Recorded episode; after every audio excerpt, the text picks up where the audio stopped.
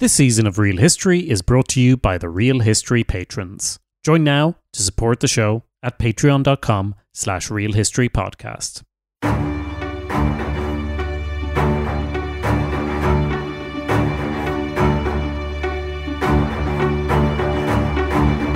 Welcome to Real History, shows what you know about history. On this podcast, we talk about historical movies and television, anything that claims to be based on a true story, and we check how bad did they mess it up? What was life actually like during that time period? Well, that's why we're here, to separate the real history from the real history. My name is Jacob Burrows, and I don't know anything about history. And my name is Michael Tynan, and I've forgotten how to record podcasts if ever I knew how to do them in the first place. Uh, my is Mark, and I am in the process of being recaffeinated. Excellent. Uh, yeah, it's been a while since we've been able to record, but thank goodness we're coming back to discuss such a fun, great film. It's the 2004 King Arthur um, that we all remember and love. um, this one, I, I'm going to start with a one sentence summary just before we get into it, um, because there's like a million King Arthur films out there. You might not remember this one. Um, but the plot, basically, in one sentence, is this. For years, a band of warriors have been defe- eh, defending the final outpost of an empire, and even though they've served their time, they have to take on one last job in the wilderness beyond the wall. But with a larger threat looming, parentheses, Stellan Skarsgård, they they will need to ally with their former enemies as they come face to face with the injustices they've imposed upon the land. It's very good. It's very dramatic. That was someone's Yeah. like sentence. Yeah, there's a lot of so uh, semicolons, Yeah. dashes, and Yeah. such. really testing your grammar on that one, Jacob. Yeah. so it's it's a film that came out in 2004. They primarily marketed it as this is the historically accurate King Arthur. I'm pretty sure the poster said the true story of King Arthur. I'm yeah. pretty sure that's what the poster said. No, I mean I, we did when we talked about to- doing something with King Arthur. It was between this and Monty Python and the Holy Grail, and I'd say there's not much in it as far as which one is more accurate. The truth is probably somewhere in between the two. Mm. Because yeah, we'll we'll get into But yeah. at, let- least, at least we would have liked the Monty Python movie. Because yeah, this, this starts. I, I just think it's worth pointing out. I think it's inaccurate from the very first frame of text, where the first words are not like based on a true story. It's historians agree, which is just inaccurate to start Yes. anything with. Historians never. They'd agree. never agree. uh, but what it says at the start is historians agree that the classical 15th century tale of King Arthur and his knights rose from a real hero who lived a thousand years earlier in a period often called the Dark Ages. Recently discovered archaeological evidence sheds light on his true identity. None of that is accurate. No, it doesn't. Yeah. So, you know, From what I've, s- it's what I, the, the little bit of research I did into the, the the team behind the film, that basically they said it was like a modern reinterpretation of a of a book that came out a few years ago that Yeah. kind of gave credence to this theory of of King Arthur and his his knights at the round table. And I also saw it uh, saw it that it was actually it could be largely based on Bernard Cornwell Cornwall's novels. yeah, well, famous- Bernard Cornwell is a like a famous uh, British historical fiction writer whose books have been adapted into a popular Netflix show called The Last Kingdom, mm, which takes place like after this. though. Yeah, I this mean- one they said it, it, he had apparently has another series called the Warlord series, Okay. and that's uh, centered on Arthur uh, Okay, and this okay. type of thing. And so it, it- there was a loose association with that series anyway. So Mm. somebody obviously read it when Well, they were Ber- on a Ber- plane. Bernard Corn- Cornwell would himself, I, I I imagine, would stress that it's historical fiction yeah. that he's writing. But that's know? the thing that's so galling, if you'll pardon the pun. Yeah. Uh, there's no goals in this, but um, i- about this film, eh, Michael, do you want to tell us who actually uh, made this one? We're going to get into the myth because I think King Arthur is much like Robin Hood. Like it's one of those where people are like, they're not, they weren't real. I think, like Yeah, y- probably, and I, I, think want them to be real. Yeah, yeah. I want them to yeah. be real. But from from the layman all the way up to historians, I think the consensus is, uh, well, we don't think so. But you know, yeah, pretty much. Like Yeah. But uh, the film, it was a 2004 one, and there's I feel like there was a, a wave of kind of Arthurian type content, and maybe Mm. I'm wrong, but it, maybe I was just interested in it at the time. But it felt like this. I was actually excited to see this film. I did not enjoy it because there was no fucking magic in it. But I think, and it's funny, even the cast. Well, well, we'll go through it now in a little bit, but like it's a lot of the same sort of stuff. Talking about the Pirates of the Caribbean, a lot of stars from that. it was it was the leads, the two leads, uh, were rising stars Yes. in Hollywood at that time. Um, and both of their careers kind of tapered off fairly soon, I would say. But Clive Owen had become like he he was he was establishing himself as a leading man in Hollywood at that point. He'd done he'd done a, a play, which was then adapted into a, a movie with uh, Jude Law and uh, some other actors, the names of which have escaped me at the moment. It was called Closer, and that had Oh, that had become kind of a, it. a- Yeah, that had become a sort of a sleeper hit. And then he was in Sin City. Played Dwight in that, and then he was in you know. So he, he basically his star was on the rise anyway, and Keira Knightley as well at that time. Her yeah, star this was like also the year rise. after um, Pirates of the the Caribbean. first Pirates, yeah. It is. I mean, Keira Knightley in this is possibly. I wouldn't say the worst part, but it is so weird to have her posh English accent. Yes. because she's supposed to be, you know, the native, the native, like wild person beyond the wall, but she has the poshest accent. And I know none of them spoke English, but like it's still in your brain. You can't quite connect that because it's like, yeah, I know none. Like in, in essence, I'm wrong for thinking that doesn't make sense, but it doesn't make. sense. It doesn't sense. make sense, no. But it's funny you, sh- you should say mention about Clive Owen. Like what I was reading about him was that the uh, this basically this film was directed by Antoine Fuqua and it was written by uh, David Franzoni. And Antoine Antoine Fuqua is uh, mainly known as we were saying for kind of action movies. So Yeah. he's done Yeah. things like the, the the kind of latest version of the Magnificent Seven. Uh, he's done Olympus Has Fallen. I think you mentioned it. Equalizer. was? Equalizer, Denzel Washington, yeah. yeah, It lots was, of it was also in the Magnificent Seven with him. Exactly, and Same- same. and he um or his writer, the team thought the next big the, the the next big star, the next James Bond, they also believed was going to be Clive Owen. Yeah, did, yeah. Um, because actually, this film originally Russell Crowe, Mel Gibson, and uh, Hugh Jackman all turned it down. The role of Arthur, and looking at the Rotten Tomatoes uh, rating of thirty-one percent here, uh, I think they were probably right. Yeah, say what you will about Mel Gibson, but you know, make some good decisions sometimes. Yeah, yeah, Yeah. exactly. Yeah. Yeah. Um, so yeah, it's it, it, the film itself. Uh, just over two hours, 126 minutes. and you um, really feel the two hours, don't yeah, you? They Yeah, really, yeah, yeah, yeah. it's a slog. It's a, it's a tough watch. we you know. we watched um, the director's cut is the one that's Mm. widely available. So I, I at least watched the director's cut, and you feel every added minute of Yeah, that director's cut for as sure. well. So Yeah. But interestingly, sorry to cut in, but I think they had an, initially intended it to be kind of um, an R-rated film, Yes. and then it got pushed down to a PG-13. Yes. And this was something that was kind of during production. That was a thing. So there was a weird. It, they they had a hard time finding the tone of what they were going for. I think because they were imagining like really bloody battles and all this sort of thing, and then in the director's cut they kind of added some of that stuff back in, but it still got a PG thirteenness about Yes. it. I think Disney, the studio, kind of was was pushing them towards the PG thirteen um, release, probably because of Pirates of the Caribbean and all that type of thing. Um, hoping to kind of you know get regain the same success, maybe.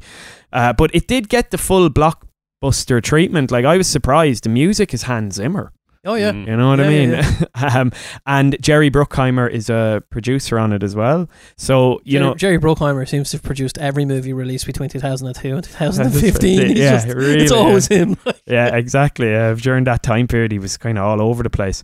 Uh, but I did, I do, even looking at the the, the film now, you know, near, nearly over nearly twenty years later or whatever, it did have a great cast. yeah, You oh, know, um, like they are all strong actors. So we already mentioned Keira Knightley obviously plays uh, Guinevere. Uh, Clive Owen is Arthur.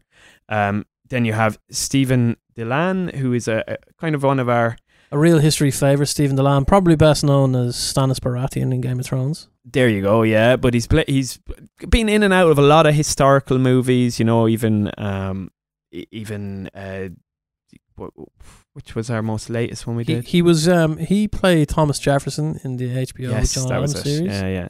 But yeah, he's in he's in a lot of stuff. He was also in the uh, The King was he? the Outlaw King. Oh, He- Outlaw Oh, King. Outlaw yes, King, yeah, yeah. yes. He played King Edward. He played the King of England. But he's Merlin in this. He's Merlin in this, yeah. exactly. Yeah. Uh, then you have You wouldn't uh, recognize him. you wouldn't He's got actually a lot of know. face paint and A lot of whatnot. that, yeah. As- Big beard, long yeah. hair. All Everyone had a lot of face paint Yeah, in this according to movie. this yeah. film, Yeah, we'll get we'll get to that.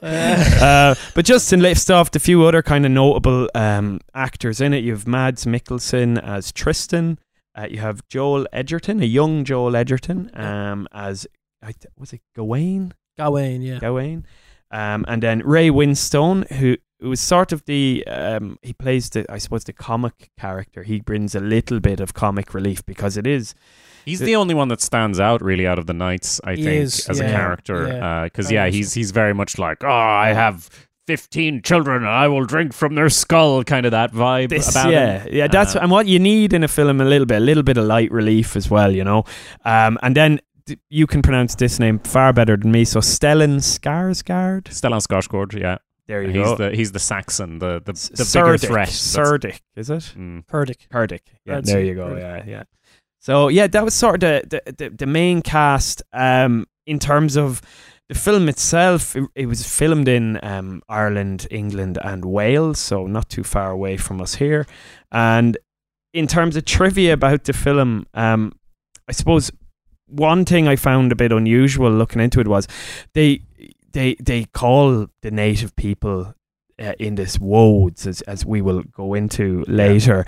Um, but of, there was no they're, they're I suppose they're modelled on the Picts in a way, some version of the Picts. Or, or They're very much bit- modern. yeah. They're just They- Picts, yeah, They are think. Uh, and essentially, like the, the thing with it was that we have no idea what the Pictish language was. So for the film, they're basically using a mix of uh, Scottish Gaelic and the Welsh language, modern versions of it, to create this uh, bastardized language, which they are saying is Pictish, or whatever. So I just thought that was unusual that like they would, in, rather than just creating a language out of nothing, they just decided to mash two together and hope for nobody would so, notice. it's so strange to me. It, I, I- I found that really particularly strange because they should have just said, get Welsh actors and we'll just use Welsh.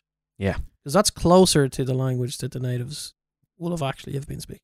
it's the it's the it's the I suppose the most native language to Britain that Yeah. still exists nowadays. You Of know, course it is. Like, yeah. yeah, The Picts have been gone really for a long time. yeah. you know? Yeah. So, anyway. One of the reasons I have no respect for this film uh, is that the director said in an interview that they used the word woads, which I think just means blue or whatever for Yeah. the color, Yeah. um, instead of Picts because quote they thought he thought Picts sounded a little weird, and that's like there was no other thought put into it than that, as far as I can tell. So, um, but that's what's annoying because Well, I think that sounds a little weird, Antoine Mhm. Fuqua. well, this Yeah. is it. But also to to to then state boldly in your opening credits or whatever Exactly. that this is the most historically. You can have one or the other. This is the thing, yeah. You make can, the you- effort, lads. You, make can, the you can effort. have it one or the other. Don't don't come out saying this is historically true. Because the thing about it is, the great majority of people watching films like this aren't like nerds like like us, yeah. and and lots of people will come away thinking that that is true, and practically none of it was. You know, and and it's just it's very galling to see them producing a film like this and saying it's true when it is. I can see a nominee for the Mel Awards. Yeah, but could, there could be several in our nominees in future.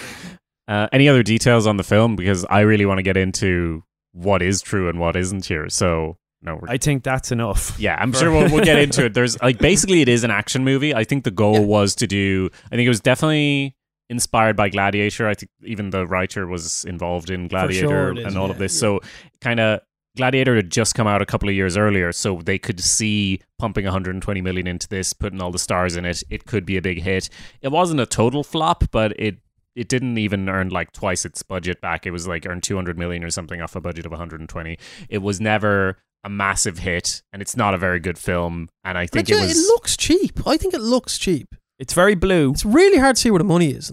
That's actually a fair call out, I think, because it's set in, you know, Roman Britain, so everything's Mm. a bit run down and a bit Mm. shit, but that also means that a lot of what they're filming is just kind of running around in nature. Yeah. Um So where's the money gone? I think the money's not really hard to see it. I'd say the money's gone to salaries for actors and it's gone into like Okay, yeah. l- big action set pieces that were then cut down for uh, the theatrical release. e- probably. even the big battles, yeah, they're they don't look that great. they're not that big. I mean, they're not. Yeah. They're really not. But that's historically accurate, Mark. They weren't that big back Ah, in they were day. bigger than that though. Yeah, yeah. I Definitely actually, more memorable. There's more than four guys on a hor- on horses, like you know. Yeah, I, I actually really liked Arthurian legends and such growing up. Mm. When I first got into tabletop role playing games and live action role playing games, it was through sort of a Knights of the Round Table theme. For sure. Uh, there was a 1998 TV miniseries that I've looked back on, and it's extremely cheesy, but also formative for me, uh, called Merlin. Uh, that I think I need to rewatch because it's just ex- it looks extremely silly, but it's how I learned about Arthurian myth and legend, basically. Right. Okay. Um, I also enjoyed the later homoerotic teen fantasy drama Merlin from 2008. Um, that went on for a number of years. So I did watch this when it came out, but yeah, just the, the unique selling point, the fact that they pushed so hard. This is Mm. history. It is. Uh, It Yeah. deserves to be rinsed. I just feel like they may as well have thrown in magic and not said it was historically accurate, and it probably would have been a. And and the thing is, film. had had they had they've done that and had they tr- thrown magic into it, nobody would have annoyed it. yeah, It would have it would have seemed fine because it was so like unrealistic anyway. You know, Yeah. In a lot of, in a lot of cases. Actual Arthurian myth, we have to talk about like. Is there any reality from it? Where does the modern day conception of Arthur actually come from? So it, it, it's actually it, it is very interesting and it is a it is a, a rich vein that you can tap for uh, the fantasy genres and it doesn't surprise me at all that you know you were talking about like uh, or like tabletop RPGs that kind of stuff. It's perfect for that kind of stuff and it's perfect for that kind of stuff because the Arthurian myth actually owes more to the Middle Ages than it does to the time that it's that this movie claims to be set. Although it's confused as to which century this movie is even set in, but we'll get to that later.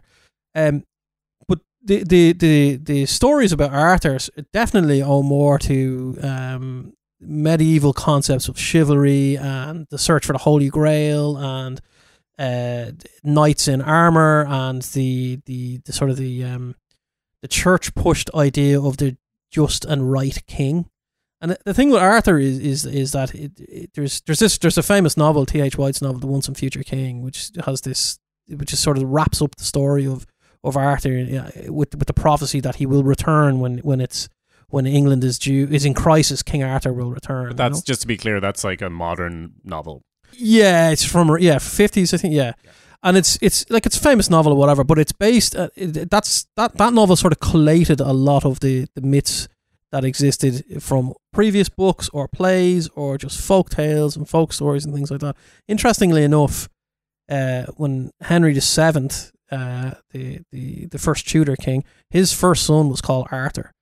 And had he not died, would have been King Arthur, which is which is pretty interesting. But he fell off a horse, um, which which happens in history. Yeah, it's, and the uh, current uh, Prince of Wales, it's speculated when he takes the crown, will use his middle name and be King Arthur. Um. Anyway, if Right. the monarchy is not, you know, overthrown which before then, you know, Britain. well, I don't know. I'll have a look at the news. watch how this popular it is, space. you know. But anyway, the the story really owes its its uh, its popularity to the to the to the Middle Ages and, and writings that came out of that in the later in the in the High Middle Ages and the end of the Middle Ages, sort of 14, 15 centuries. Around then, when those concepts of, of honor and high adventure and those kinds of stories and, became popular. But its origins really are are much more sort of uh, uh, complex and winding and twisting, and it's it's a conflation of, of various pre-existing myths from different ethnic groups in different geographical locations. A lot of the modern trappings that you, you would associate with Arthur are actually French. So the, the, the Lancelot Arthur is a French edition. Pretty sure Guinevere is a French edition.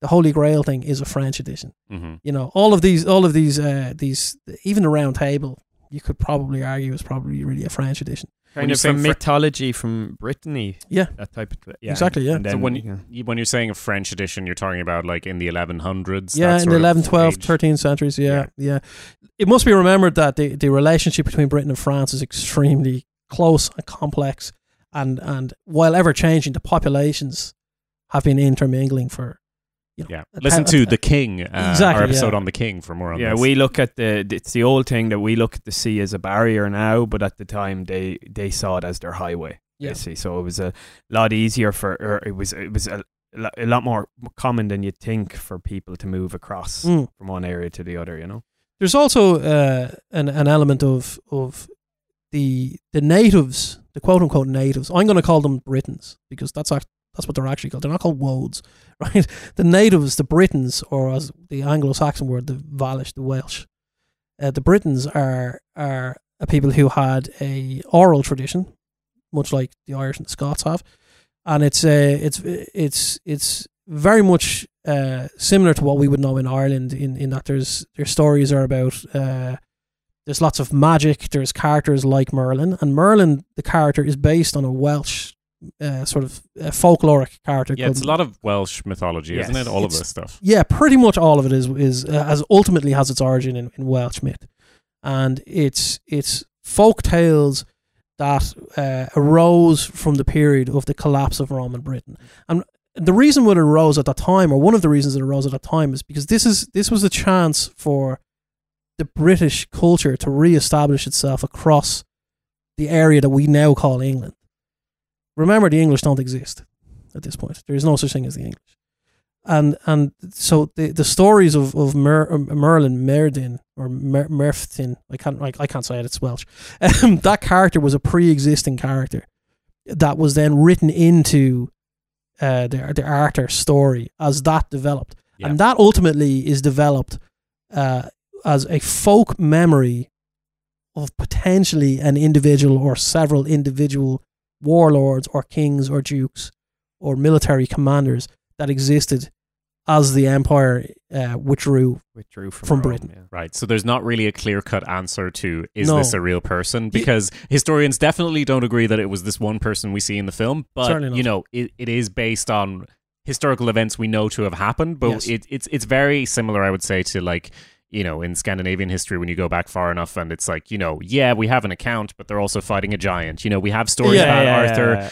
yeah. I think the story of Arthur and the battle we see in this film is like, oh yeah, he killed 900 people himself, Himself, like literally. So it's that kind of like, yeah, they wrote it down, and like there's possibility that there are some influences, but historians certainly don't agree. I would add as well, I think much like Vikings, there was a resurgence in the 1800s to no one's surprise of all of these myths being dragged out again, paraded around because they needed to establish this concept of nationhood as we've talked about many times before. It's the same with Vikings. Like the romanticism and the sort of looking back at medieval times or history to kind of kind of find roots and find like chivalry and like Common myth. yeah, medievalism and bringing all these things back. It's a u- back. unifying uh, story of the people. yeah, Yeah. it's that's where we owe a lot of modern day concepts to as well. So I'd Absolutely. say like obviously the origins potentially somewhere in the Medieval- 500 600 Oh, something of the, yeah, the story. of the story originally the four hundreds, but it was formalized in the 1100s and then Mhm. resurgence in the 1800s and, and on. And now we have like a million movies and tv shows but Yes. no one really like there's no canon. There's no one book on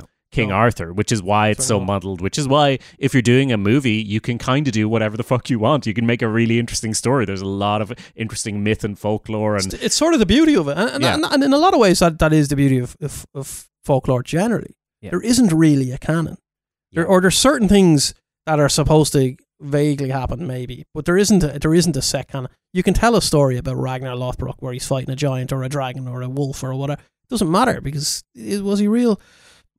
maybe. It's very not- much like comic books or whatever where you can kind of like drop in wherever Yeah. and do a story and it's not That necessarily doesn't fit with what happened in the last issue. It's a different reality. and that's how yeah, it's a different. That's how folklore works. That's how you tell stories over and over. And we're doing the same thing with movies and TV. Absolutely. It's just annoying when they also claim this definitely happened. Yeah. You know? yeah, yeah. I think you should be suspicious in general of people talking about the past ever saying this definitely happened. You know, Mm. I- I- when you're talking about that period of time, especially, yeah. you know, because it is the fall of a highly organized society. Yeah. Uh, as well, in southern Britain anyway. Um, into sort of well, what we're led to believe anyway is utter chaos. You know, um, so The Dark Ages. yeah, and trying to put any, trying to fix anything in that period of time, you'd you'd want to be brave. That's what I'd say. You know, Yeah. or a producer, a Hollywood producer. I, I think I think all of that is is particularly heightened in, in, in modern times, where there's you know there's a lot of outlandish claims get made about about like I'm sure you've seen those because I've sent them to you. The TikToks of the that woman who claims the Roman Empire never existed. Have you seen those? Yeah, you've sent Yeah, those yeah. just yeah. just like hell and and very funny, but people believe her. You know, it's it's uh, or Netflix doing the documentary about Cleopatra, and they're like, she was definitely black. Well, she wasn't, and we and we know she wasn't. That that that is a matter of record, and it's someone's opinion that they want her to be a certain way. And then somebody will say, "Oh well, they made they made this, you know, uh, that uh, that that drama series in the UK based on the royal court and the Queen, and that is black." And you're like, "Yeah, but crucially, that's a fiction, and they didn't say this is a documentary." You know, Yeah. do you know what I mean? So it's you mean Bridgerton? Bridgerton. That's it. Yeah, yeah, yeah. But Mm. Bridgerton isn't claiming to be absolute fact. This is you why we're I a mean? lot more It's- forgiving of Bridgerton Of course, than like another of course, show. Like you know. it's all based on what you're saying is true and isn't because Yeah. these because stories is how people learn. Like I still get comment on some of our history related YouTube videos that are Mm. like, you know, eh, this any film that's historical is propaganda or whatever, you know, because Yeah. and in a sense that's true. in a sense, that's but, true. Yeah, in a sense, that's true. But yeah, it's all about how Got to make a it. podcast or a YouTube video about something, lads. Yeah, You know what I true. Like, true. At the end of the day, Let's Yeah. get into some stuff that actually did happen because we, as we said, like a lot of what we think of for King Arthur is more uh, 12th century kind Medieval. of inventions, medieval stuff. Yeah. But this film takes place before then in Roman Britain. Right? Yeah. So, so, this this takes place in in what we would call the European Dark Ages. so let's rewind to that and say, yeah, Roman Britain. We've talked about it on a few other shows, but how did this come into being? Uh, you know, what is what is the current situation or the situation leading up to this time? Because what the film depicts is, yeah, pulling out the R- Rome leaving uh, Britain, basically. And it's literally like the week that Rome was Yeah. gone, isn't it? Yeah, it's like, yeah, it's yeah, like yeah, yeah, the yeah. last bus out of town. Yeah, yeah, The, the last, last- chopper out of, or the out of Saigon, town. And, and yeah, it's like, yeah. oh, oh, it, it definitely that feel to it. All right, Here yeah, come yeah. the woes. But how did they arrive? What was the? How did we get to this point? in terms of Britain itself becoming a Roman province. Yeah. Uh, well, that you'll be you won't be surprised to know me and Mark we we have no problem talking about Rome. So yeah, we can definitely go back a little bit. Uh, and Okay, not for too long. that. We- Not, for too long. We promise. We This- promise. this- Stick this- with this- us, listener. This was like this was like the stealth Rome episode. yeah, yeah, yeah, It's like, oh my god, oh, can we fit Rome into this? Yes, we fucking can. Don't switch it off, please. um, but I suppose, yeah, thinking back, uh, if to give a brief overview of, of it, um, we are going to go back to 55 uh, BC or BCE. Um, and the reason we're going back then is because a very famous man called Julius Caesar, he Who? had, yeah, Never heard of him. he had been on a bit of a roll um, over the last or the preceding centuries. Rome had spread its tentacles uh, throughout the Mediterranean and had gradually moved north. Um, the 10 years preceding 55 uh, BC had basically seen uh, Julius Caesar rampaging around what was known as Gaul at the time, um, crushing any resistance, uh, carrying out genocide to a large degree, and um, unifying uh, Gaul as a, pro- a Roman province that could be taxed and that uh, auxiliary troops could be levied from, and all the things that Rome was very, very, very good at doing. So, after this period of time, Julius Caesar eventually reached the sea, and what did he see but these cliffs in the distance, but not that far away of this mythical land called Britannia, or what the Romans uh, call Britannia.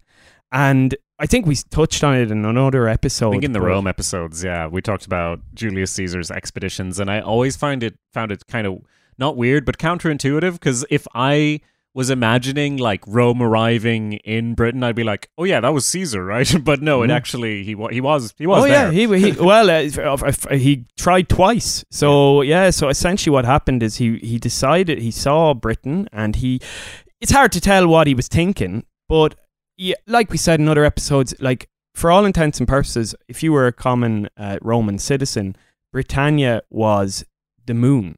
You know, Yeah, or yeah. Mars. Uh, com- it, it, it was beyond the realm Was of it even real? Was it even real? We don't know. Exactly. It was just this don't know. sort of cloudy, misty place where giants might live or sea monsters might uh, roam its coast. what did they used to call it? Hyperborea? Isn't that what they used to call it? North of Europe, north of Europe, beyond the northern winds. Isn't that what they yeah, this it? kind of. Is it real up there? Like I don't Who really knows? you know. But I, I think my own personal opinion is uh, be, is that Caesar probably saw the prestige value in uh, going to Britain, 100. even if it was only Yeah. for a wet weekend, Yeah. uh, because he could then write back in his famous dispatches, which were posted up over Rome, telling him Read out in the uh, forum. uh, about how isn't isn't look look at Julius Caesar. He's only after after com- conquering large parts of Spain and Gaul. He's only after uh, arriving in Britain too. What can't he do? Um, so this year of 55 B- Julius Caesar he basically jumped across the sea. Uh, he, he he did he did his his first exhibition uh, was a bit of a disaster. He blamed the weather. Um, as lots of people still do for a lot of It's events. It's a common complaint in Britain as it is in Ireland. The weather was just terrible. Exactly. So the first year when he arrived, he, you know, when he arrived on the coast or whatever, he did encounter other tribes, uh, resistance, all this type of thing. But you could say his heart wasn't really in it. It was more of an exploratory mission. Um, so this, then he decided the next year to go back, and this time he wasn't messing around. Um, he arrived in Kent with five legions, twenty thousand men roughly. 800 ships, 2,000 cavalry, and you know he we it's very hard to tell what his uh, motivation was, but he had just conquered Gaul. Why not conquer Britain too? You know. Um, but for whatever reason, whether it was the weather or logistical reasons or whatever like that, he wasn't able to win a decisive battle. So because of that, he eventually uh, probably just got sick of it, and he signed a sort of a, uh, I suppose a a treaty with a couple of local tribes that Mm. were in that in southern E- England, the area around London and Ex- Es- Essex and these type of areas. Kent, I think. Kent, exactly. So he signed a deal with the Atrebates and the Catuvellauni, I think they were called. Um, and basically, he used that as his get out of jail card. He said, "Look, I've subdued the Britons," Right. and he left essentially. Um, so that was sort of the only real contact outside of trade, because you have to Mhm. remember Gaul had just been conquered hmm it was suddenly open to trade with the rest of the Roman Empire. So you're going to have a little bit of back and forth. There's the, the, the channel is very very small. At the end of the day, it's not a great distance. So over the preceding uh, decades, there was a far more interaction between Britain and Gaul and the wider Roman Empire. Uh, but it wasn't for a hundred years. Late, uh, until a hundred years later, that another serious attempt was actually made. So in that interim period, you had everyone from the Emperor Augustus uh, to Caligula, um, who claimed that they were about to set off on a on a, a mission to conquer Britain, but they never actually managed it, and it fell to sort of a, a, a the most unlikely of Roman emperors, probably in history, one of them anyway, Yeah. even though there was a lot, uh, which was Claud- Claudius. Um, and it kind of fell to him to actually pick up the reins and launch this great final attack. I'm tempted to ask why he was unlikely, but then I'm like, that's another 20 minutes gone probably. So please Exactly. continue. We, we, Yeah. we, we, like with me and Michael, we really don't have time to get into Claudius. Yeah. Like we will be. We'd here lo- all day. I would really like to because that guy is he was. I don't know if anyone would be interested, but I think we could easily spin off just a Roman history podcast or ancient history where we just pick random people and discuss. But anyway, that's for the Patreon. no problem. Patreon.com slash real history podcast. You know yourself. Exactly, and uh, well, either way, it's not given much away to say that Claudius in 43 uh, CE, he essentially decided that the moment had come to fulfill Augustus's and Julius Caesar's wish and in, um, and incorporate Brit- Britannia into the Roman Empire. Um, and he kind of needed he the reason he did this because you know at the end of the day you're asking okay but why did he make such an effort why didn't he go further east why didn't he do you know this? First of all, it was there, a bit like asking why uh, Mount Everest was climbed or the moon was uh, Yeah. landings happened because it was there essentially. But also, um, he needed a bit of a win. He wasn't exactly the most popular choice for emperor at the beginning. Fair. Yeah, um, and he needed a way to solidify his power. So an easy victory, as he would see it, over the Britons would be one way of doing it. But also, Britain was extremely minerally rich, so full of like, Very wealthy. Yeah. yeah, so great land in the south, as there still is today, but also tin from Cornwall. You had lead in the Pennine Mountains, copper and gold in Wales. Silver, silver mines as well. I think is there. Eh, s- undoubtedly, yeah, somewhere. So, like, basically, it was seen as a, a, a rich seam that the Roman Empire could tap into. I suppose. And it was right there beside it was Gaul. right you might as well have you it. Yeah, it's Uh, interesting because, of course, when the Vikings were coming over, it was like mainly farmland they were Mm, interested in and sure. raiding the things that other people have, had already mined. They weren't interested in necessarily coming in and setting up their own mines as the first step. But, you know, this is Rome. They've already got, they've, They've got already Gaul, done they've this got to Spain. farmland, They've already they're- done this to you know. Spain. They have a lot of Spain is is uh, mining on an industrial scale that, that isn't seen again until the 1800s. Mm. yeah, that's- that's what we're talking incredible, about, like, it's incredible. Like, It's- yeah.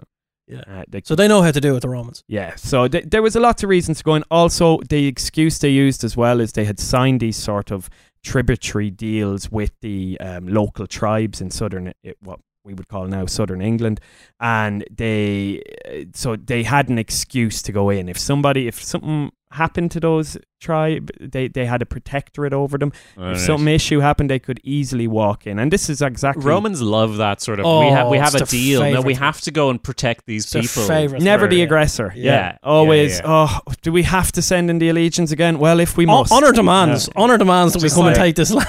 Just like a modern superpower, Yeah. really. Like Yeah, you're just yeah. pointing to, well, they're our allies, so you know. There's nothing new under the sun. And I would, uh, and we're just going to, I'm just going to skip through this invasion now very quick, I promise, because I know we have a lot to get through. But if anyone's interested in this, really, really interesting part of history uh, to see the actual invasion um, and that type of thing. Cassius Dio, he was writing about this about 150 years later, so you know it's there might be a lot of it. There's some inaccuracies, but he, you know, i if, to the best of our knowledge, this is how it happened anyway. You know, so the Emperor Claudius sent over um, the general Plautius and Vespasian, a future emperor, um, back to Kent again, uh, and this time with 40,000 men in total. Um, and a lot of these would have been auxiliaries and, and this type of thing. And interestingly, once they've established a foothold and they knew they weren't going to be completely routed or whatever, uh, Claudius arrived himself, which uh, not a lot of Roman emperors at that time did. they wouldn't have bothered a lot of them. Exactly. Yeah, they and uh, what I did love, interesting fact, he arrived with 16 war elephants. And you can imagine what the people of Britain thought at that, you know. what? Sorry, around what year was this? Oh, it's 43 uh, CE. Yeah. Right, okay. Yeah, sort of common era. So, um, so yeah, so they moved basically up through southern Britain and they eventually um, defeated uh, the, the local tribes at the Battle of Medway and they uh, they kind of occupied the local capital, which at the time it was called Camalundum, uh, but now we know it as Colchester, and it later became a um, a colony uh, for soldiers to actually uh, Roman soldiers to to retire to. You know, um, Sometimes speculated to be Camelot. Camelo, Mm. Camelo Camelot. Dunham. There you go. Yeah, makes sense. Yeah, yeah. Um, couple of years later, as this invasion progressed, uh, London or Londinium was founded in forty-seven, um, and then over the preceding decades, basically Romans, Roman, Rome's power spread throughout the southern part of the Yeah. island. And there's a lot of uh, folk tales and stories from this era as well, right? Mm. Like, what's her name? Boudica? Bo- Yeah, Boudica? it depends on how, How you you pronounce, pronounce it. it, yeah. Boudicca or Boudicca. Boudica. Bod- yeah. Boadicea, I would say. Yeah. like a, a warrior queen, one might call Yeah. her. Like, very interesting tales to be told. and, Um, cru- and crucially, was a real person. yeah, yeah, yeah. Yeah. Unlike a lot of these. Uh, She would have been initially, I believe, that her father would have been allied with Rome, the Yes, Iceni the tribe. Iceni tribe, yeah. Uh, but basically, she got sick of that. Uh, so there was, it wasn't, they didn't, Wasn't Romans didn't sailing. have it all their own way. You're Yeah. dead right. There was rebellions. Uh, they finally, kind of in 51 BC or, or CE, they defeated Caratacus. He was sort of the r- rebel leader of the Catuvellauni. And after that, things calmed down to a Yeah. large extent, uh, apart from Boudicca. yeah, and Hadrian's Wall is kind of a po- it's a thing in popular culture. It's a thing that's well known. It's the inspiration for the wall in Game of Thrones. Like It it's the f- yeah. it's the sort of final frontier against the wilderness beyond, and it features heavily in this film because these knights are all stationed at this wall, Yeah. uh, holding back the wild folk on the other side, basically. So I, I guess uh, you know, skipping through hundreds of years here, really, but I guess I, I'm I'm wondering what is life like under this sort in this sort of mix of Roman and Britain culture over the course of centuries because that's the setting that King Arthur supposedly would have Mm. you know sprung up through and sure. what's the deal with Hadrian's Wall as far as you know we know that's a real thing but I don't really know the details of who yeah, it so like eventually, Hadrian. the- it became the natural frontier of. There was two. Uh, initially, there was one province uh, founded, but in time, we two provinces were founded. You had Britannia Inferior and Britannia Superior, so closer and further. Uh, as far as I'm aware, um, and w- one had its capital in London, and the other one had its capital in what would we would now call York Iburak, Mhm. Eboracum. there you go, uh, famously up in up, up in the north of England. Um, so during, I suppose Hadrian's Wall was built after the Romans had spread out throughout southern Britain. Um, eventually conquered Cornwall and um, Devon, moved up, conquered Wales as well. Um, even the famous Druid uh, island of Anglesey as well, which I'd love to get into in a Patreon episode sometime if we have time. Uh, but over this time, they really established their control. Um, they built like over 8,000 miles of roads all over Britain. What did the Romans ever do Yeah. for Yeah. Um, and, you know, it, it highly everything we associate with Rome, whether it's the Baths, you know, uh, it- we famously have the town of Bath or the city of Bath today. Uh, so there's countless examples of amphitheaters, all that type of thing. Rome established itself very, very well. But it did take a look at what we would call Scotland now, or Caledonia. Um, and although they did make excursions into it, and it was, they did consider conquering the entire island. They, as far as we know, they circumnavigated the whole island on Did, yeah. boats and, and that type of thing. But eventually, they said, "Okay, thus far we will go and no further." Uh, yeah, one of, one of my favorite Roman emperors later on, he had a go with the Scots as well, and wasn't going brilliantly, and then and then he got ill and died in York. But yeah. he had a, he had a, he had a right go. It's brilliant. So it, it, there was they, they definitely considered it as they did consider it with Ireland, um, but you know they had enough on their plate probably getting the, this province established. So eventually, to put a natural uh, to put a frontier on it, they did establish in one to, uh, one two two uh, CE Hadrian's Wall. And, and this goes across the whole n- part of the north of England from the Tyne to the Solway Isthmus, it's called. Um, and it's 119 kilometers, so 74 miles. It's fort a fortified uh, wall running from the Solway Firth on the Irish Sea to the to the uh, west, all the way across to uh, what we would call Newcastle now on the on the east coast, uh, facing the North Sea. Um, so it took about 10 years to build it. This thing, in parts, it's massive. Like it's five meters high and three meters wide in places. And the whole idea behind it was to keep out the Pictish uh, people to the north who were occupying the Caledonians, if you want to call them loosely. These tribes that Rome believed it couldn't conquer or couldn't civilize or wasn't worth the hassle of of, of taking over. One, you know, Maybe both. uh, maybe both, maybe Yeah. a bit of everything, you know. Um, they also believed there had been so many rebellions in that north part of England with the Brigantes tribe that you know some of the fortifications were facing inwards. So they obviously had one eye on the Picts to the north, and then they also had an eye on the local people as well uh, to kind of signify this is the power of Rome. Don't mess around. Look what we've built here. Uh, it crosses your whole country, Mm. essentially. Yeah, it is. It is impressive. Like it's um parts of it are still standing today, but you know, I, I believe it's. Oh, yeah, it's, still- it's quite low in comparison. There's still right? Like, aqueducts and stuff. yeah, There's there's towns in the north of Eng- England. Um, a friend of mine is, who's from Lincolnshire told told me uh, like that if you go into the bell tower in Lincoln town centre, you can actually see the town that the town is laid out like a Roman colony. Like it's Mm. laid out like a fort, all Mm. straight lines, and, and you see, see it's Yeah. still visible today. You know, it's crazy. and because it wasn't it wasn't just the wall as mark was saying like you built into it you had fortifications you know you could transport uh, goods through it Mm. you know there was um, It's a trade, very much a trade post. and trade There'd be markets all along it. It wasn't necessarily just a military boundary this far and no further. It was a point at which there was trade as well. yeah. Yeah. So it was a wasn't marketplace. It wasn't like the wall in Game of Thrones No. in that you did. There's contact with the people beyond the wall. It's not just people killing each other, a No. constant warfare, Certain- occupation, right? It was just like we're defending our land from this point, right? So Yeah. you can Yeah. still trade, And, still uh, travel. they did actually eventually go a bit further. So they went 20 years later under the next emperor, uh, Antonius Pius. They built another wall up in the middle of Scotland, um, which was slightly shorter, so 60 kilometers uh, long or 37 miles.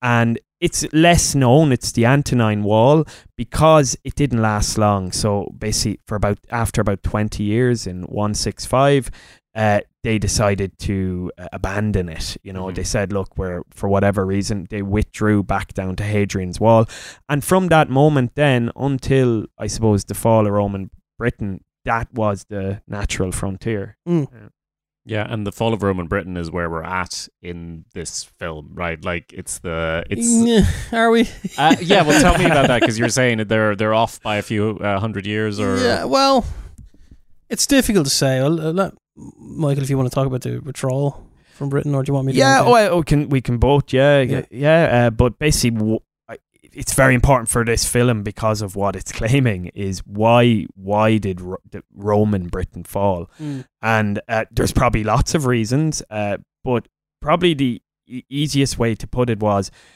Rome valued its other provinces more. Um, so when resources were tight, the first place to sort of lose its legions essentially or lose that extra uh, investment in funds to to shore it up was Britain you know Last in, first out. a, a little bit like that. Uh, so str- s- skipping forward a little bit to 250, uh, there was new threats. The Picts were still a problem up in Scotland, but you were also you were getting um, increasingly invasions from uh, the Angles and the Saxons. Not so much invasions as maybe just population movements as well at first. Uh, but and also, also the Irish. We must, we must uh, yes, put our hands up. We were, we, we were raiding the province of Britannia pretty mercilessly at this point. So- yes, taking slaves, famously Saint Patrick. sorry. You know, all these type of things, you know. And you can see this because in 255, feel like they got you. London Yeah, I think so London actually got its walls. So you can Yeah. see that that's a physical symbol that something's wrong yeah. because why would it bef- the, the walls were not needed before because the Mm. province had been pacified, you know. Mm. Um, so yeah, over this period of time, gradually it's like an anarchy develops. So um, the Roman power is less centralized, uh, although taxes are still collected, all that type of thing. Laws aren't being enforced the same way. Certain generals, so a famous admiral, for example, uh, declared himself emperor. Um, he decided in 287, his name was uh, Carausius, and he declared himself emperor of Northern Gaul and Britain, um, minted his own coins, uh, tried to establish his own empire, you know, and then Rome would come back in, crush him, things would get back to normal for a few years, but it was all a steady decline, I suppose, is the the, the best way of putting it, um, all the way up to uh, about 401 CE, and that's sort of a critical period because at that time Rome has its own problems.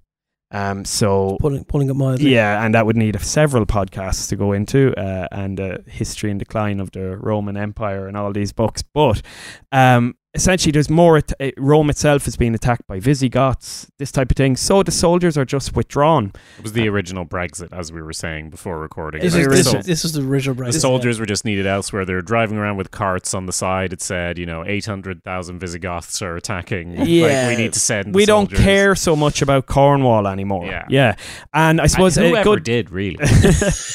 but a good way to illustrate the point, I suppose, was that in 410, the Roman uh, elite uh, living in Britain, so the Roman Britons, wrote to the then emperor, so Honorius, who I think has a mention in the film inaccurately, Yeah, yeah. um, and basically said, please help, you know, send more troops. And he famously wrote back to them and said, look to your own defences. and In in Honorius's defe- defense in 410, Alaric, the king of the Goths, sacked Rome itself. yeah. Now Rome had been sacked since what 400 BC, 800 BC, whatever, like a long time. w- Yeah, well before. Well, I mean, they'd been the sacked by empire other ever Romans, but existed. Yeah, yeah. And outs- Not by, like, bad not an people. not an outsider. Yeah. You know, only Romans can sack Rome. Yeah. But but yeah, I mean, it was dire at that point. Like Yeah. the the empire was, it only lasts another 65 years.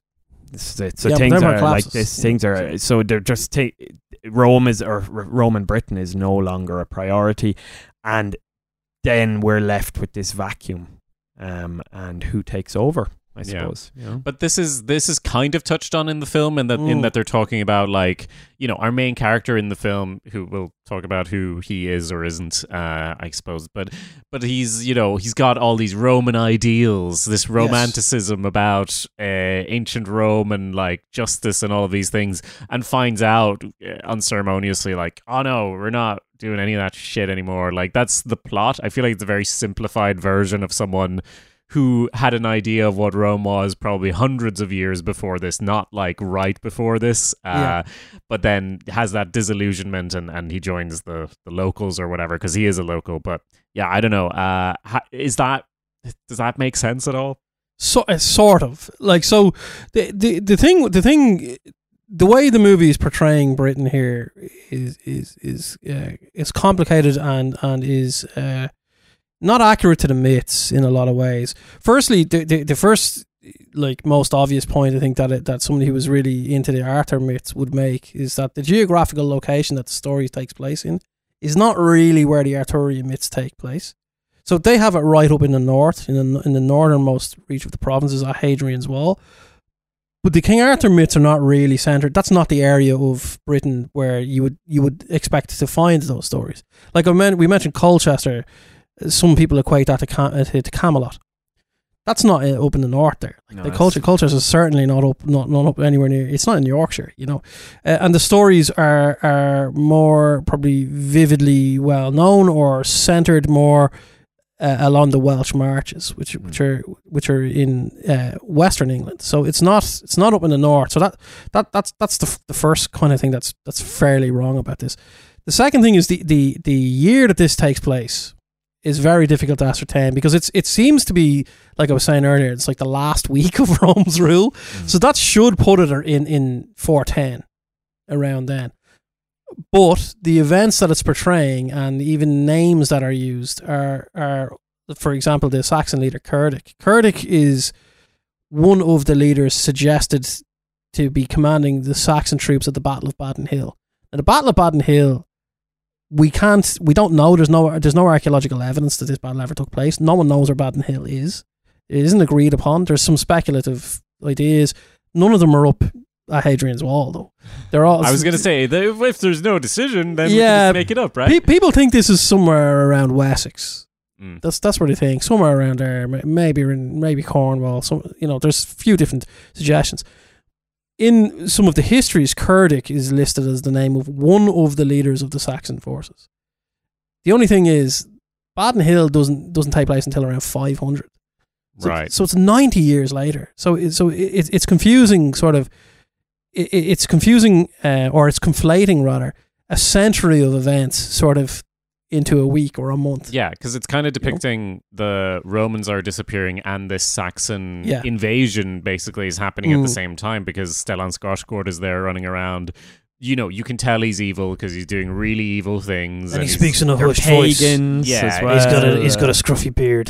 Yeah, he's really telegraphed as like, oh, pu- pu- purity of we need to do the, like basically just saying and doing evil things so that we know that he's the bad guy, uh, and so we can. I think they murder a bunch of kids at one point, don't they? Don't they like, Uh, don't- I- he's like he's like killed the kid, killed the women and children. Or something Yeah, like well, someone's trying to a soldier's trying to assault a local uh, sexually, and he like stops him. Oh, that's it. and then they're thanking him, and Yeah. he's like, "No, it's because I don't want the blood to be mixing with these fucking people that he kills, and he has the woman murdered anyway." Mm. And it's just very like, yeah, that's a that's a movie script Very- thing. It's yeah. not Yeah. like the, Well, well, I can I can tell I can tell you from the genetic evidence that's factually really really inaccurate because what the Exactly. Saxons did was absolutely interbreed with the locals. Yes, Yeah. Yeah. But okay, so we're kind of like it's it's condensing or Mm. just kind of throwing these things So events into the It- same. it's it's condensed. So, so the period. So after the Romans withdraw from Britain, you have you have a collapse of centralized government, and what happens is is, is probably predictable enough, as you might imagine.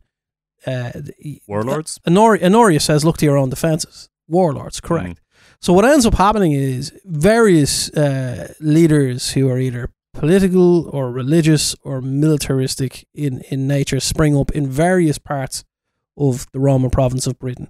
The Roman province of Britain, uh, what what's meant by that is sort of England and most of Wales or part of Wales. It's not Scotland because you know Hadrian's Wall. So w- what ends up happening is er- various areas fall under the sway of different warlords. None of this, none of these things are well attested because because centralized government has collapsed. The histories aren't that clear. A lot of it is working on folklore and, and, and folk memory and you you know oral histories and things like that, and things that come centuries later. So the absolute facts of what's happened here is very very difficult Yes, to tell. oh, it's very grey.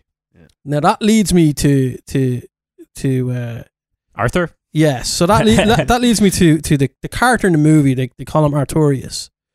Now, there was a real Roman military commander called Lucius Artorius Castus. Ah, so historians do agree.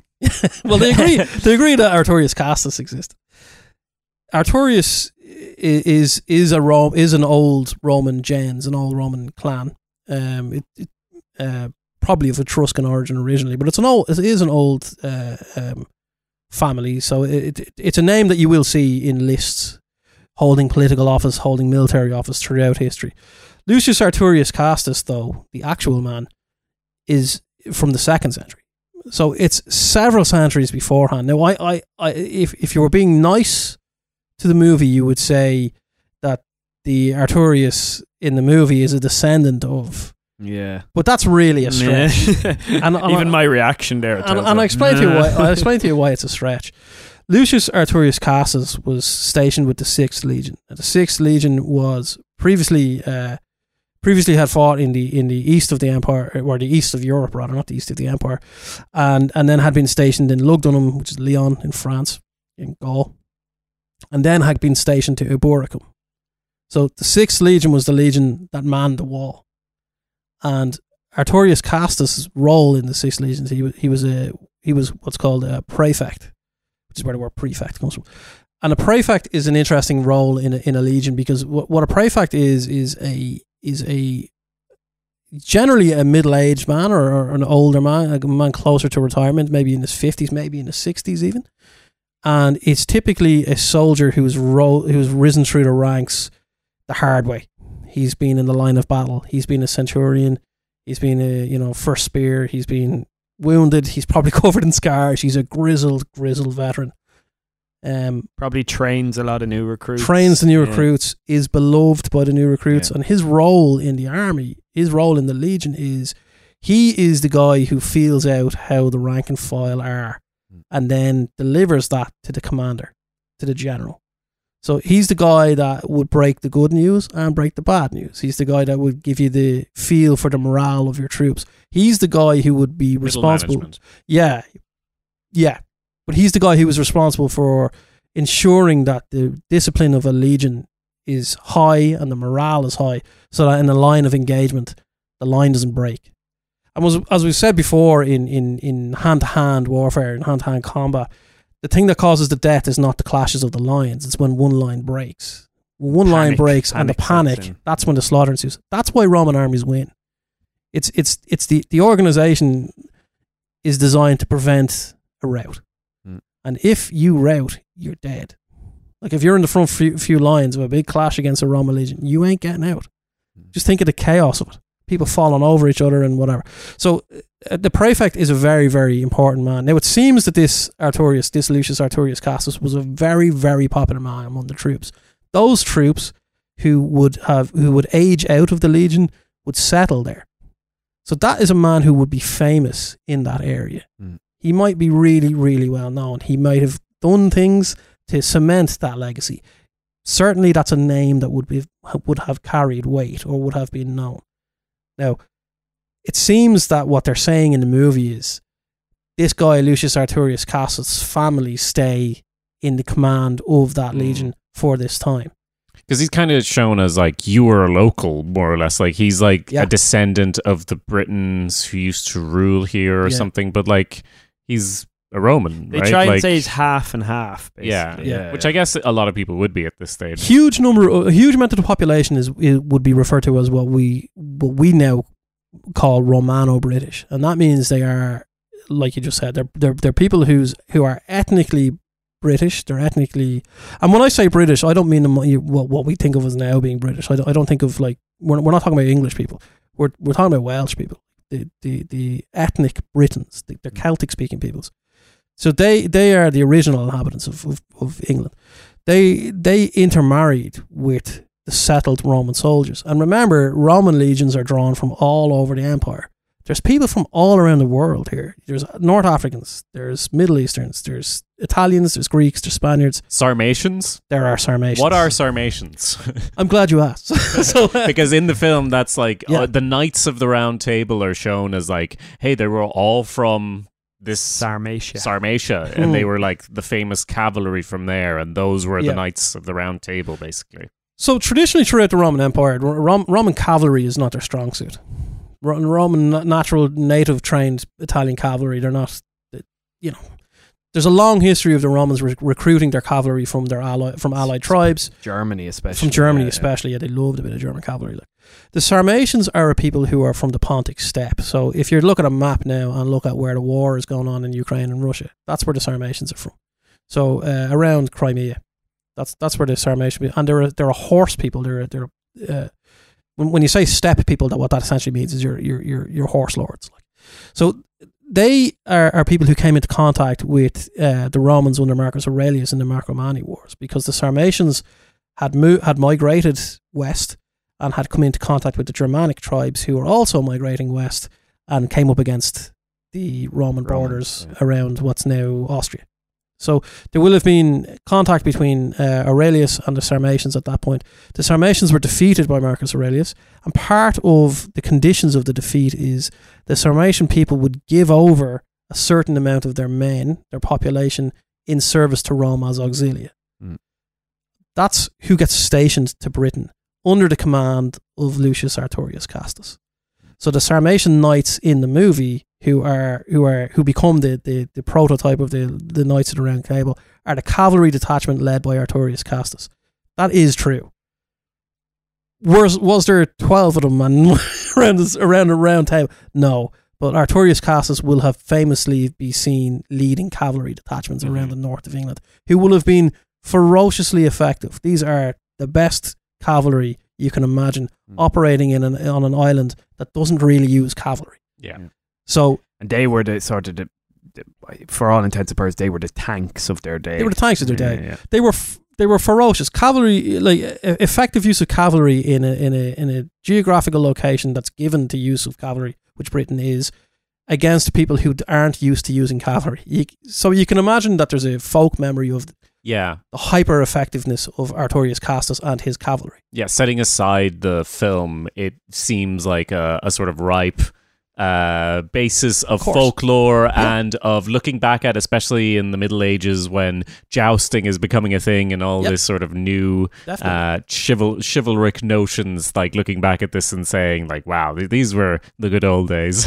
And if you're Romano British in the the four tens and centralization has collapsed, it's only natural that you would look back to a period a couple of centuries earlier that was famous for for having uh, for having you know this Roman cavalry commander you know who was sweeping in and saving the day and pre- preventing chaos and defending Hadrian's Wall against chaos and disorder. That's that's the way a Romano British person would think about this. Mm.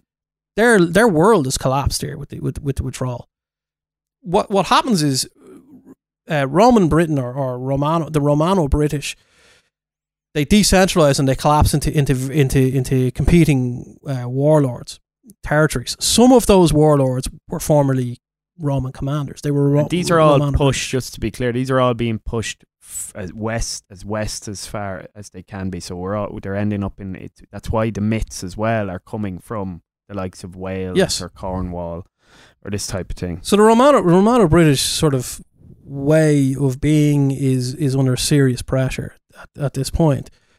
Hadrian's Wall is no longer defended. That means that there can be raids from the Caledonians, the Picts, or the, the, the or the Gaels who were at this point in, in, in Scotland.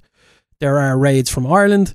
There are raids from uh, what's now Holland, which which are just like they're every other day. There's a raid from Holland. It's just ferocious. Like, and the people who are raiding from Holland are the Saxons and the Jutes and the Angles. Varying warlords uh, pop up all around all around Britain. One of whom is, uh, and I had a lecturer in college. He was absolutely convinced that this guy was was the real Arthur. And this is a this is a, a Roman commander who whose name is Ambrosius Aurelianus. Great name. And Aurelianus is recorded in history as carrying out a massive slaughter of Saxons. He, he was a Romano British leader who, who rallied the locals to defend an area. What area? We don't know. Where was it fought? Badon Hill. Where's Badon Hill? We don't know. What year did it happen in? We don't know. what we do know is. You can see the problem here, listeners. Yeah. Yeah. but what we do know is that Ambro- Ambrosius Aurelianus was a real man and he defeated two Saxon kings, one called Aela and one called Cerdic. Mm, allegedly- which is Stellan Skarsgård, was right? a Stellan Skarsgård's character. Yeah. And that's, that apparently happened at the Battle of Badon Hill. So they are in the film then. They're I mean in the intro they say they're we've figured it out, it's one person, but they take the name of the one person who was a few hundred years earlier and the Battle of Badon Hill is in the film. So Yeah. they're already combining two people in the film. Yes, they are. Right. They are. Great. and it's and it, it's it's it, I mean it's it's further uh, complicated by the fact that there's some of the attributes uh, uh, applied to the Arthur character seem to line up with a Roman general, a Roman provincial lord, a dux as they, as, as, they, as they called him, which is a, a where the word duke comes from. Um, he he was the the dux of Armorica, and Armorica is a Roman province, which is now which is modern day Brittany, which is now called Brittany, um, but was called Armorica at the time. And they had a leader who was called Riothamus. Riothamus seemed to be like Ambrosius Aurelianus, like Artorius Castus in the movie, was half Roman, half local. Was in the sort of local elite family, and he he was a provincial uh, commander, and he's referred to uh, by the the, his, the historian Jordanes. He's referred to as the king of the Britons, and he comes into conflict with uh, the Goths in Gaul, leading the Britons alongside the Romans to put down the Goths. Mm. Now, why Do is we it? know about around what year that would have been? Like That's in 470, so that's Right. 60 years after the movie takes place, but about 30 years before the Battle of Badon Hill. right. right? So it's it, and and also it's not in England; Yeah. it's in France. Okay, Well, it's, it's what's the difference? yeah, anyway? you know, so it's it's it's it's difficult. Now he's referred to as the King of the Britons. Why is he called the King of the Britons? Because as the Saxon uh, incursions into England increase uh, over time, and the the former centralized regions of, of the of the Roman province fall under the sway of the Saxon kings and are essentially just taken over and replaced. Many of the local Romano British folks fled to the Roman province of Armorica, which is why it's called Brittany, because the Yeah. Britons Mm. arrived into Armorica. And it's why the Welsh language and the uh, Breton, the language from Brittany, why they're are, they're just from the same branch. Yeah. So they're the same branch of the Celtic languages, Bre- Breton and Welsh. And when they arrived in, it seems that, or when they began to arrive in, it seems that their leader was Riothamus, which is why the historian refers to him as the king of the Britons. Now, king is used in a loose term here. Mhm. When we're talking about when we're talking about the Dark Ages, and we're ta- we're talking about anything before the medieval times, frankly, the idea that Warlord you have king is kind of the Yeah, same thing. yeah, right? the idea that you have of the word king just isn't really like No it- It's a modern concept that we have of king. Like th- th- that title doesn't really necessarily mean anything, you know. Um, so Ria- Riothamus Ambrosius Aurelianus and, Lut- and uh, Lucius Artorius Castus all all seem to have been conflated into this folkloric story of a man who led the natives against uh, encroaching chaos and terror Christian of the, of the, of the well. yeah Very of the unchristian un, unchristian right. foreigner. Yes. And that's ultimately where the where the where the origin of King Arthur comes from. There's other things that come later that are that are put on top of it that are also kind of from Rome. There's the whole Excalibur thing. There's suggestion that Excalibur is Caliburn, which was Caesar's sword that he allegedly had left in in, in England. and, just forgot it. I love that for- idea that he forgot it on the beach. yeah. You know? Then there's the Lady of the like, Lake. Oh, it's Caesar's sword. There's the Lady of the Lake and the and the pulling the sword from the stone, and there these are later additions that that take elements from other uh, other parts of Celtic speaking people's mythologies. The L- Lady of the Lake idea is is that's quite a common thing, a trope. You know, you'd see that in Irish myth as well. There's always there's always there's always some spectral woman who comes out of a lady. That's just it. That's just a thing in, in Celtic in Celtic myth. And the stones. I feel like if that was happening in Norse myth, it'd be like, don't fucking trust that lady, you know? Oh yeah, yeah, yeah, for sure, yeah. But uh, yeah, but uh, She's not fishing. she's yeah, she's not she's not having a bath like. But uh, yeah, the whole spectral myth, you know, uh, tied to nature, that whole that whole kind of thing about the, the lake being personified as a woman and being able to guide the hero and all of those kinds of stuff. And then Merlin, of course, being a, a pre-existing Celtic myth of this man who ages backwards through time and all, all sorts of all sorts of mad stuff. They all essentially got conflated together as a as a nationalistic expression of identity. That's really what's Yeah. going on. But those three, uh, like from my reading and through what I've heard other his or like what I've heard historians say, all three of those seem to be to some extent feeding the myth. They've taken the name of a real Roman commander from two centuries previous. They've attributed the deeds of a, a, a- a man we think believed around, lived around 500 and some of the deeds of a guy who lived in the 470s in a different country. They've done a Mel Gibson. They've done a Mel Gibson. on Yeah, They've Apocalypto. conflated together. Okay. And, and that's Yeah. not that's not to even to mention the Wodes who are just inaccurate from the way they dress, The whole uh, the blue, painting the blue paint. That's something the Picts had done. That's not something that that's not something Welsh did. That's not something they. but they are the Picts basically in the film. They are the fair, Picts, so but they, sh- they, they sort unlike of it's, shouldn't be. it's more know? accurate It's than like- in Braveheart. In Braveheart, they're painting their faces and everything, whereas that would have been. Thousand years. Yeah, it's like a yeah. thousand it's years later, I mean, right? I mean, yeah. it it's actually more, makes sense that they would have it's more. some sort of face it's more paint. accurate than, than Braveheart, but that's. I mean, that's that's a low bar. I mean, it's not. It's They're- not it's- really a compliment. They like. wouldn't be speaking in a posh English accent like No, Keira Knightley, no. but they might have had some face paint. No, but Ar- but Ar- but Arthur is king of the Britons. He's not king of the Picts, and the Britons and the Picts are not the same people.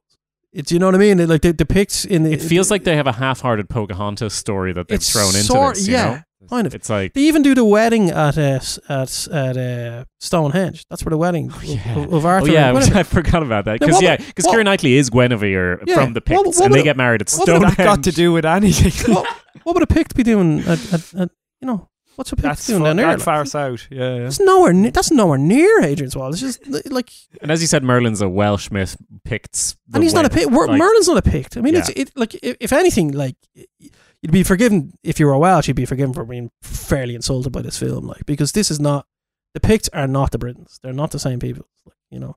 And the Welsh are the- like the Welsh are the Britons. That, h- hence the name for Wales in Irish is Britain. That's that's what that's what we call them, Mm, the Britons. I bet they love Bratton, that. Welsh, Welsh. The name Wel Welsh. Brattonach.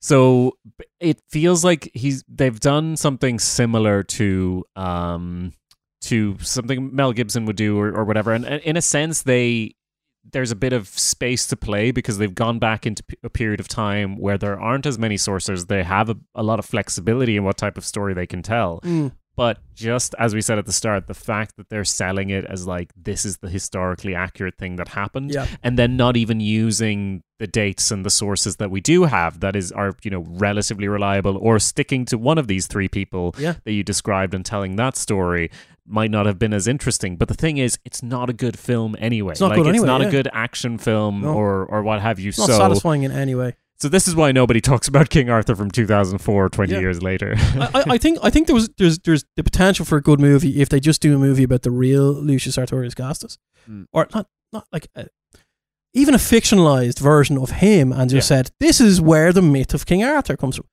That's Or nearly let for, that would do their own thing. and let people do their own and forget the withdrawal of the you know forget the withdrawal thing. Have him with the Sarmatian Knights and just have an adventure story, and just say you know this It'd be interesting enough in itself. Yeah. you know. and and that could be you could forgive a filmmaker saying this is the origin myth for or this is the origin of the King Arthur myth because in in a sense it is at least part of it we believe you know. But no this film is what year is it? We don't know. Is it Badon Hill? Is it not Badon Hill? It's pretty sure they call it Badon Hill. You know there are Hadrian's Wall fighting the Picts. The Britons aren't in it apparently. You know none of it makes any sense you know and that's before I start talking about the helmet and the armor and stuff and none of which is right We didn't get into any of that. Yeah. Any more details or bits and pieces we need to call out before we wrap this one up? Up uh, because I think there's there's a lot. There's a lot, but I genuinely like. It feels like a film that's written by a committee, or like it's like Oh, it's it's yeah. very formulaic studio influence, in the story. Like it's very predictable. It's very dull. There, y- do you want to mention the Pope? There's a The lot about mention the of Pope, in is, this. is probably the one that jumps out at you. It's it's, it's, it's, it's very problematic. Like the, the the the last mission that they're given, the, the sort of the call to adventure, I suppose, is that they have to go and rescue the family They have to go and rescue the Honorius family. Now that, that's obviously ridiculous because Honorius is the name of the emperor. of Emperor Rome. at the time. So I, I don't know if, if what they're trying to suggest is this family are related to Honorius, but that's not how Roman names work. Like, so, so the fam- your family isn't called Honorius. Like, Mm. um, and they, they mentioned that the, the, the child is the favored uh, godchild of the Pope.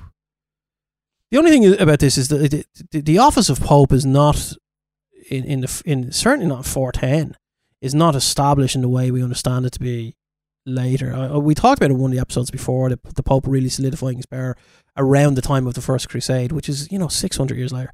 Um, but it's it's nearly seven hundred the years. Pope later. at the time, he's more a bishop. He's the bishop of Rome, and he's an Yeah, yeah. important. He's an important spiritual figure who may have had some level of influence over the over the Christian emperors. But the Pope doesn't give orders to to military leaders in the This north is of a province. pre-crusades. Yes, like the, that's yeah, when yeah. they that's when Centuries that's when the Catholic Church Yeah. really grasped the, Absolutely. the power that This- they had. Six, seven hundred years before the Crusades. Yeah. I mean, it's just it, it- like the Pope does not send letters giving orders to Roman military commanders who are who are uh, monitoring borders at the collapse of it. That's just not what happens. It- it- you know, he has no authority to do anything. so like is that the thing that definitely didn't? I mean, there's I a mean, lot. it's a, it's The a strong, whole thing, It's a yeah, strong. yeah. It's a strong. uh, Where honestly, do we draw the hon- line? honestly, for me, it's the Picts thing. Yeah. That's they're not the Picts. That that that's not what happened. They're not involved in this. when you say they're not the Picts, uh, you mean mm, like what Merlin and Co Merlin's not a and Pict. all of this. Yeah, Like yeah. but Merlin probably wasn't real either. So No, but that, but but this is like like how, how can I put it? This is like if you take a really really well known Swedish myth and you just decide it's German. yeah, I mean that's the Marvel Cinematic Universe. It's just- yeah. Yeah. Thor's an alien, like you know, like exactly. It's, it's that, and it like- does annoy me. but, that, but that, but that's what it is. You know, this it's the same. It's the same. It's the same kind of thing. It's even more offensive. I would even suggesting that. Yeah. but yeah, that, that that's look. None, none of it ever. None of this happened. You know. yeah, so definitely a contender for our finale. I think when we when we wrap up and talk about what's been the least accurate from from this season, Mm. but um, any sources or reading you would recommend either for you know the I suppose the obvious one is the history of the decline and fall of the Roman Empire goes into the history and decline you, and fall of the you, Roman you, Empire. you, you, you could you could re- like I mean Nobody's you know, going to read it. You want to you want to you want to take a long beach holiday to read that like but uh that's it's- the book my, my dad famously got me and was like, every man should have this on his shelf. You shouldn't open it, but should have it on his just, shelf. just have And it that's what every dad throughout time has ever said Yeah. to every son. Yeah, um, but like I, I think a good one here if you're into if you're interested in say Roman Britain and uh, the motivations for why Cla- Claudius or Cla- Claudius decided to invade and all that, it you can you could go with Suetonius, the the, the twelve Caesars. There's a, a little bit on it and that, so that's sort of one of he's, your. he's a great historian your- it's a good book anyway. Uh, I heard Scorsese's considering making a movie about the twelve Caesars. that's what they that's what they say yeah pretty good. Um, and The First Kingdom by Max Adams, uh, Britain in the Age of Arthur. Uh, I only got to read so far the first couple of chapters, but uh, yeah, definitely recommend it. Gives you a great idea of the f- actual fall of the Roman Empire in. Um, or the withdrawal because it didn't there wasn't like a fixed date as we said you know the slow death of the roman empire in britain i suppose yeah good way to describe the, the, the collapse of the Roman Empire it's a sl- sl- death by a thousand cuts like. um I would recommend uh, T.H. White novel The Once and Future King um about King Arthur and But that's a fantasy Whenever- novel, to be clear. That's Oh, the yeah, yeah. separation we're Yeah, yeah. making here. but it's but it's it's it is the Arthur novel. I, I would I would say, um, the origin or the or the sort of the first reference to maybe not the first reference, but definitely a reference to Aurelianus and to uh, Arthur and Arthur's alleged father Uther Pendragon. I would recommend Geoffrey Monmouth's History of the Kings of Britain. It's highly fictionalized. like it's not it's not a history. it starts off with a, with a with a Trojan prince fleeing the sack of Troy and arriving into Britain. So it's it you know and there's dragons and and uh, there's uh, giants as well. I think you know living in Britain. Um, but it's it's a it's an interesting read. It's one of those ones where you can jump in and read just about one guy, Mm. and, and you don't necessarily have to you know. And it's sort of the the ultimately the origin of the the name Arthur in in in uh, in the histories. So those would be the two I would go with. Sounds good. And I do think we should after this chat, I feel like uh, we did an episode on Irish myths for the Patreon. I think maybe just going more into these myths would be a fun one to do for Mm. for patreon.com slash real history Let podcast. us know what you think. uh, where you can find out more uh, about. Well, you, you find out more. You can re- listen more. You can hear of our all of our bonus episodes that we release monthly, where we go into bits and pieces that we can't fit on the main show. Yeah. Um, And you can listen for very cheap. It's very reasonable price. it is indeed. We'll, we'll just put that out there, like you know. Um, so this, yeah, is, this is still Are a you trying to capitalist say society. we're cheap? Yeah, we're Yes. very cheap. No, I'm, I'm, try, I'm trying to say we're very competitive. This is still a capitalist society, Michael. I'm, so, I'm just trying to say it's you know competitive, competitively competitive priced. price. yeah, for sure. So patreon.com slash real history podcast. But beyond that, uh, yeah, and thank you to all of our patrons for actually helping fund this season. Or by fund, I mean get us a few drinks after recording, which is basically what we're going to do with the money. Um, uh, but yeah, that's, I think for now, that's the end of the reel. Cheers. Cheers.